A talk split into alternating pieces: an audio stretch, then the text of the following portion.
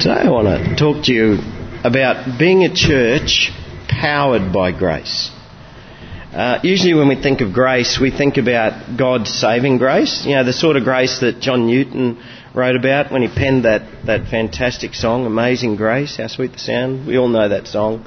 Amazing Grace, How Sweet the Sound that saved a wretch like me. I once was lost, but now am found, was blind, but now I see.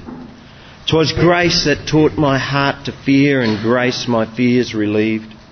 How precious did that grace appear the hour I first believed.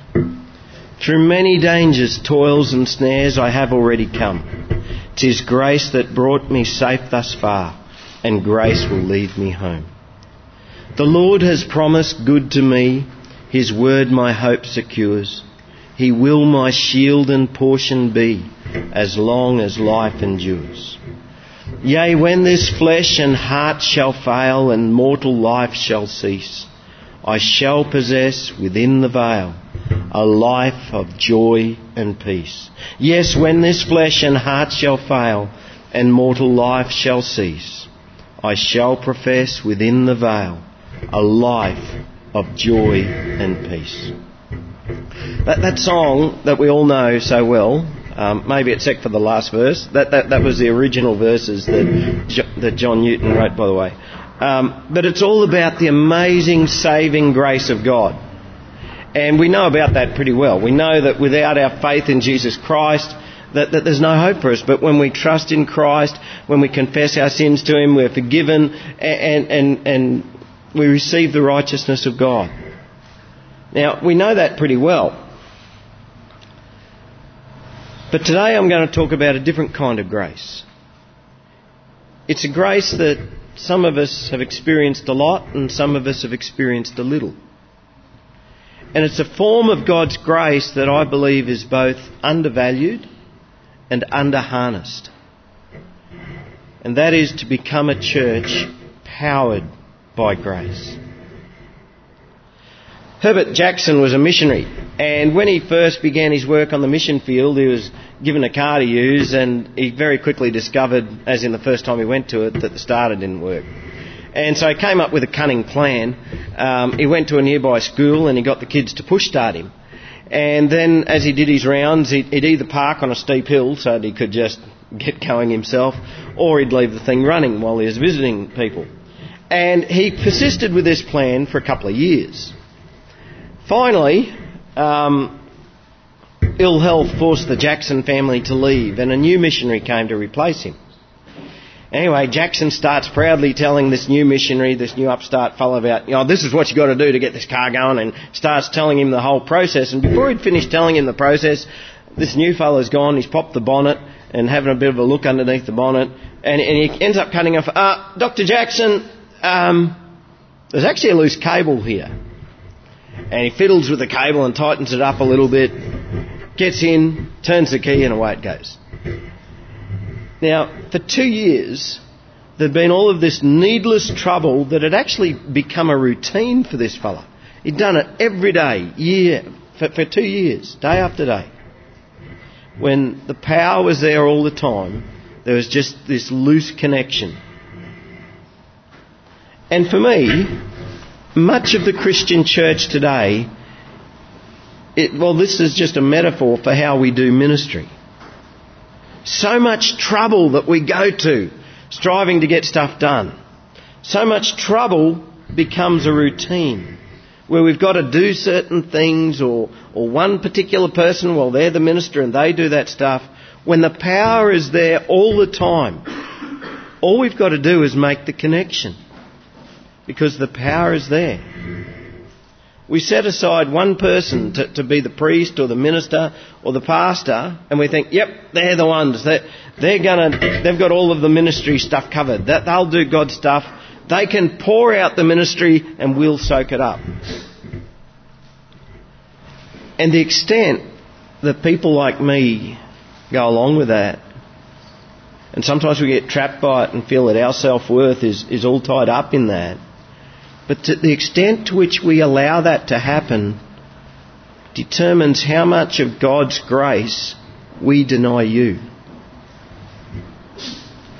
when Bush Disciples was first getting started, I had a question on my mind, which I still haven't answered, by the way, and that is, oh, what am I going to be called? Uh, I mean, you know, people always want to know what, what, what, do you do? Well, do I tell them I'm a minister or do I tell them I'm a pastor? What, what, what, do I, what am I going to tell them? Like the Anglicans and Roman Catholics, they've got priests. The Pentecostals call them pastors or senior pastor if you're really important. Um, the, the, Presbyterians have ministers. The Uniting Church at various times have had ministers, pastors, padres, youth workers, deacons, deaconesses, and you can have female deacons and male deaconesses, by the way. Go figure that one out. But when, when I was in the UC, I was a minister of the Word. But I didn't like the way all these titles tend to set that one person, that one particular person, apart from the rest of the congregation. Because my understanding is I am a servant of Christ. You are a servant of Christ. We're all servants of Christ. We're all part of the one body. We just have different functions. And one part of the body is not more important than another part of the body. Um, in the previous church I was in, I used to have the title Reverend. I hated it. Uh, because there's nothing more to be revered about me than anybody else in the congregation. In the church, the one who cleans the toilet is as holy and to be honoured as much as the one who preaches the word. By the way, very often it's the same person. Um, but we're all one in Christ. We just have different functions. I know when they, they started redoing the Synod directory for all of the ministers in Queensland, I thought, here's my opportunity. And I rang the Synod because there's only a couple of people who called me Reverend. And, and I rang the Synod office and I said to them, listen, on the mailing list, do you mind if you change my title from Reverend to Mister? I was talking to the office guy and said, I, I don't think I can do that. I said, of course you can.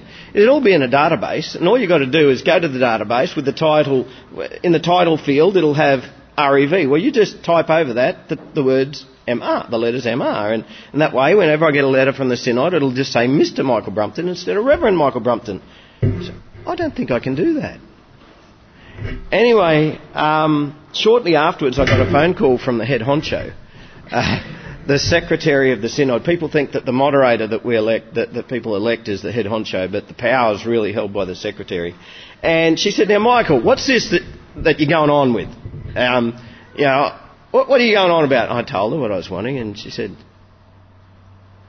you just don't understand, Michael, the polity of the church. And, you know, you, you're a minister of the word and you have that title, Reverend. It's part of our polity and it's part of the particular ministry to which you are ordained.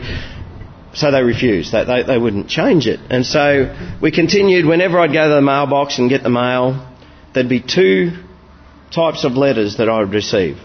There'd be the letters from most people, which would be Mr. Michael Brumpton, and then there'd be the letters from the Synod and from Robin's grandmother,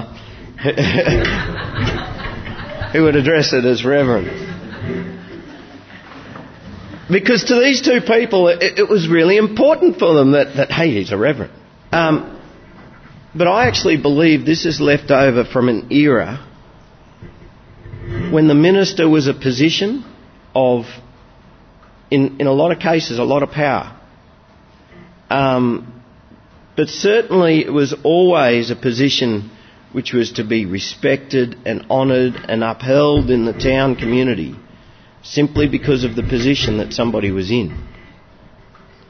And so I've personally reacted against the title of minister or any title that sets me apart from you guys for that matter. I'd have a bit of a rethink as I prepared the sermon today. I'm happy to be known as a minister of the gospel, but only if you understand that you also are a minister of the gospel. Paul says here in verse 7 Of this gospel I was made a minister according to the gift of God's grace, which was given me by a working of His Spirit. I've reacted against the title of minister because of what it in the past has conveyed and what it continues to convey in some circles. But that's not what the title minister or the word minister is supposed to convey. The Greek word which Paul uses for minister is the word diakonos, which literally means servant. A minister of the gospel is a servant of the gospel. A minister of Christ is a servant of Christ. A minister in the church is a servant in the church. The position of minister is not a position for power or for influence or, or, to gain the respect of the community. It is to be a servant. I serve the gospel. I serve Christ. I serve together with you in the church. Because I am not the only minister here in Bush Disciples. We have all been made ministers of the gospel. We have all been made ministers or servants of Christ. I'm happy to be known as the minister of the gospel, but only if you understand that you also are a minister of the gospel. Worthiness and ability, knowledge and intellect have got nothing to do with it. Look at the Apostle Paul. We, we, we, think of the Apostle Paul and we put him up on this pedestal and think, wow, this great man of God, this great Christian. How did Paul view himself? In 1 Corinthians chapter 15, he describes himself as the least of the apostles, as unworthy to be called an apostle because I persecuted the church of God. He goes on to call himself literally an abortion of an apostle. I was hopeless. In 1 Timothy, he describes himself as the very worst of sinners. And here in Ephesians chapter 3, he says, I am the very least of the saints. Or as NIV translates it, I am less than the least of the saints. Now there is a minister who knew himself better than what the congregation knew him.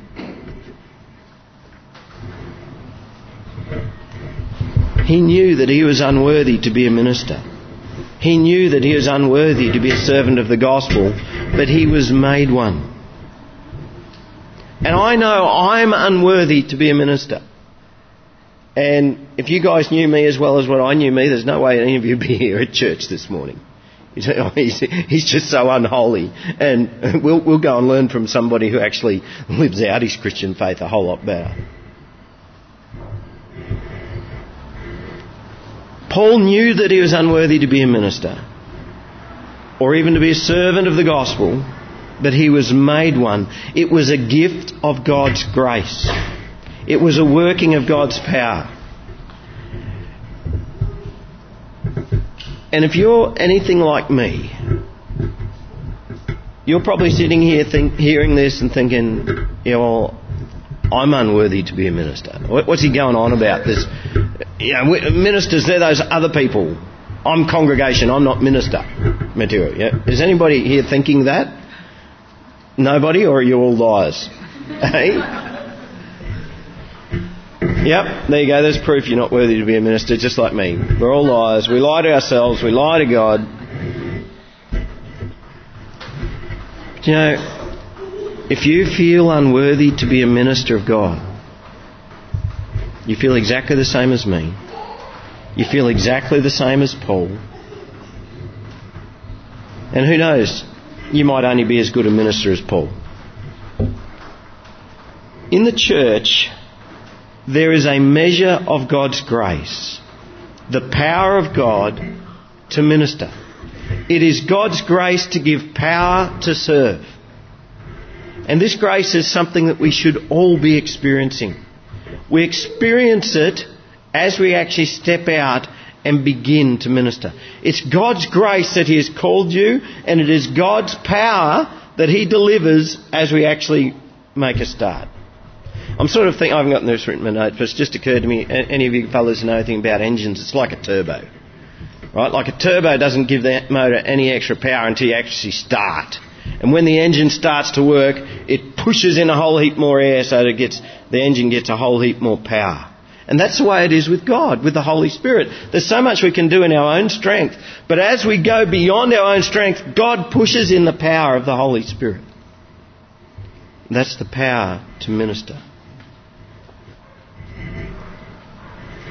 People like me, um, ministers, vocational preachers, if you like, we're not very good at sharing the grace around. Sometimes it just feels a whole lot easier to just do stuff ourselves rather than spending the time to encourage others and build others up in, in, in, as ministers of the church and, and to encourage them into the ministry that God is calling them to. And sometimes people like me need people like you to step up and say, hang on, Michael, you're hogging all the grace. God's got all this grace here that He's, that He's wanting to pour into us as a church. You're not the only servant here. You're not the only minister here. You're hogging the grace. And my prayer is that this church, without exception, every one of us, every one of you and I, will be able to quote verse 7 as a statement which is true for us. Have we got it up there, Robin? Of this gospel, I was made a minister according to the gift of God's grace, which was given me by the working of His power. My prayer is that every one of us will be able to say that and mean it. That the truth of it would just be coming through us all the time. That every one of us will experience the blessing of God's grace and service. Now, that doesn't mean that you're all going to be preachers. It doesn't mean you're all going to be teachers. I mean, they, they might be gifts that God has given me, and He might have given some of you those gifts as well. But God gives each of us different gifts to be used in different ways. But we're all part of the one body. I'm not particularly good at pastoral care. Uh, there you go. There's a confession. That's why sometimes when you know, like a lot of the smaller churches like ours, like they'd call the fellow like me, they'd call him the pastor. Well, I'm sort of thinking I sort of struggle with that because I'm really not a very good pastor. Not very good with pastoral care. So I'm just way too quick to just say to somebody, yeah, well, get over it. Um, that's just the way I am. But some of you, some of you minister by bringing the love and the mercy of God to people who really need that kind of care in ways that I can never do. Because I haven't been gifted in that way. I'm not very good with little kids. Sometimes I can't even remember their names. I've known your families for years. I've known your kids for years. And, and you know, sometimes I was, oh, hello. Well, when I do that, it's because I've forgotten their name. And I get thoroughly, th- th- thorough, thoroughly embarrassed by that. But some of you, some of you minister to the children in ways that I never can. Some of you are really good at leading kids to Christ. Some of you minister through children's stories. Some of you minister through music and song. Some of you minister by encouraging and exhortation. That means urging others on. Some of you minister in your prayer life. Some of you are able to just get up and share a beautiful prayer that just flows and it's just obviously the Spirit of God coming, just speaking to you, saying, pray like this. Some of you pray often at home in private, praying for the church, praying for the lost, praying for those who are in ministry. Some of you pray for me and my family every day and I thank you with all of my heart for doing that. That is your ministry. And it is the grace of God giving you power to minister in that way. Some of you minister by helping to set up or helping to pack up after church. We can all minister through sharing our faith with those who don't know Christ, by inviting people to church who aren't engaged in a church. the common element here is that it is a gift of God's grace and it is a working of God's power. You know what that means? It means serving God beyond our physical capacity. It means serving God beyond our intellectual capacity and trusting in the power of His Spirit. That's the grace of God. As the power of God comes and works through us who are unworthy. And that's why it's called grace. We haven't earned the right to be called ministers. But by the grace of God, He makes you to be a minister of His gospel. And you don't have to be a Christian for decades to serve. I heard a statistic on the wireless just the other day. I don't know where those where those statistics came from, but I reckon it'd probably be about right. And what he said is 90% of people who are led to Christ are led to Christ by people who have been Christians themselves for less than two years. Do you believe that? I believe it. You don't have to be a Christian for decades. You don't have to go to Bible college for decades to experience this grace of being a minister of Christ. That's what makes it grace. We don't deserve it. We haven't earned it. We haven't worked for it. It's the Holy Spirit who helps you to do these things. I'm just going to have a little drink. Last week, Ephesians 2 was about how we together are being built together with Christ into this one building which is purpose built and we're being built together. And together, He makes us ministers of the gospel. This is His eternal purpose. And the church, we Christians, are witnesses to this purpose. We give witness to this purpose. Get your mind around this one, verse 10. So that through the church, the manifold wisdom of God, that means the many faceted wisdom of God, right? There's a lot to God's wisdom, it takes a bit of fathoming. Through the church, the, the manifold wisdom of God might now be made known to the rulers and authorities in the heavenly places. Now we're starting to get a bit spiritual here. I hope you're okay with that. Anybody want to get spiritual when they come to church? Or is it, yeah? Yeah, good. Because God is spirit and we worship Him in spirit.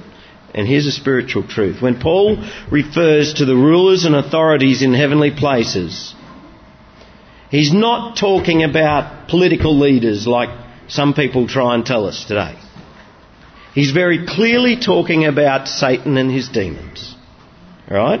The, when Paul refers to the, the rulers and authorities in heavenly places, he's talking about the bad guys, the bad spirits, Satan and his demons. And later on in Ephesians, we're going to come to chapter 6. And this is where he takes it up more fully and, and he explains to us the spiritual battle that is taking place around us all the time. Right? So that'll be in a few weeks' time when we get to Ephesians chapter 6. But here we just need to learn one thing. We know that Satan and his demons are defeated, don't we? I hope you know that. They're defeated, but they're still running around. You see, it's like, it's like God has signed their arrest warrant, and one day that arrest warrant is going to be executed. They will be thrown into the fiery pit. But until that day, Satan and his demons still have a fair bit of action happening in the world. And they do their worst to try and destroy the work of God. Now, here's the spiritual truth. When Christians minister, not when just one person ministers, when Christians minister, when the least of the saints minister, when the least of the saints serve by the grace of God, Satan and his demons shudder. They are reminded of the will and the purpose of God, which includes the grace that He shows to us and includes their demise. Here's an example of what happened while Jesus was ministering. We tend to think of Jesus as having 12 disciples, eh? Well, he had many more disciples than that. But it was the special 12 apostles who were in the inner circle, if you like. But at one stage, Jesus sent out 72 people on mission. He sent them out in pairs. He sent out 36 pairs of nobodies. We don't even know their names. 72 people like you and me, he sent out to go ahead of him into the towns that he was going to come into. And he sent them out on mission. And when they came back, they said to Jesus, Oh, well, they told him all of the amazing things that God had done through them. And Jesus said to them, I saw Satan fall like lightning from heaven. Do you get what's happening here? When ordinary people, people like you and I, become ministers by the grace and the power of God, Satan and his demons lose ground. Satan doesn't want you to be a minister. Maybe you don't want to be a minister either, and Satan's very happy with that. Guess what? God has made you a minister. Satan doesn't want you to be a minister because it takes, it takes his ground from him and it reminds him that his days are numbered. There's no better witness to the power of God than changed lives and people who are empowered by God's Spirit, active in the world. And so the God of grace makes you his minister. I want to look at verse 7 again. Is still up there? Yep. Of this gospel, I was made a minister according to the gift of God's grace, which was given me by a working of His power. Will you say that with me? You happy to say that with me? Of this gospel, I was made a minister according to the gift of God's grace, which was given me by a working of His power. Do you believe it? Do you believe it? I'm here in a few years. Yeah? Let's say it again. Of this gospel, I was made a minister according to the gift of God's grace, which was given me by the working of His power. Don't let some of us be the grace hogs. There's a, there's a measure of grace here for all of us to experience.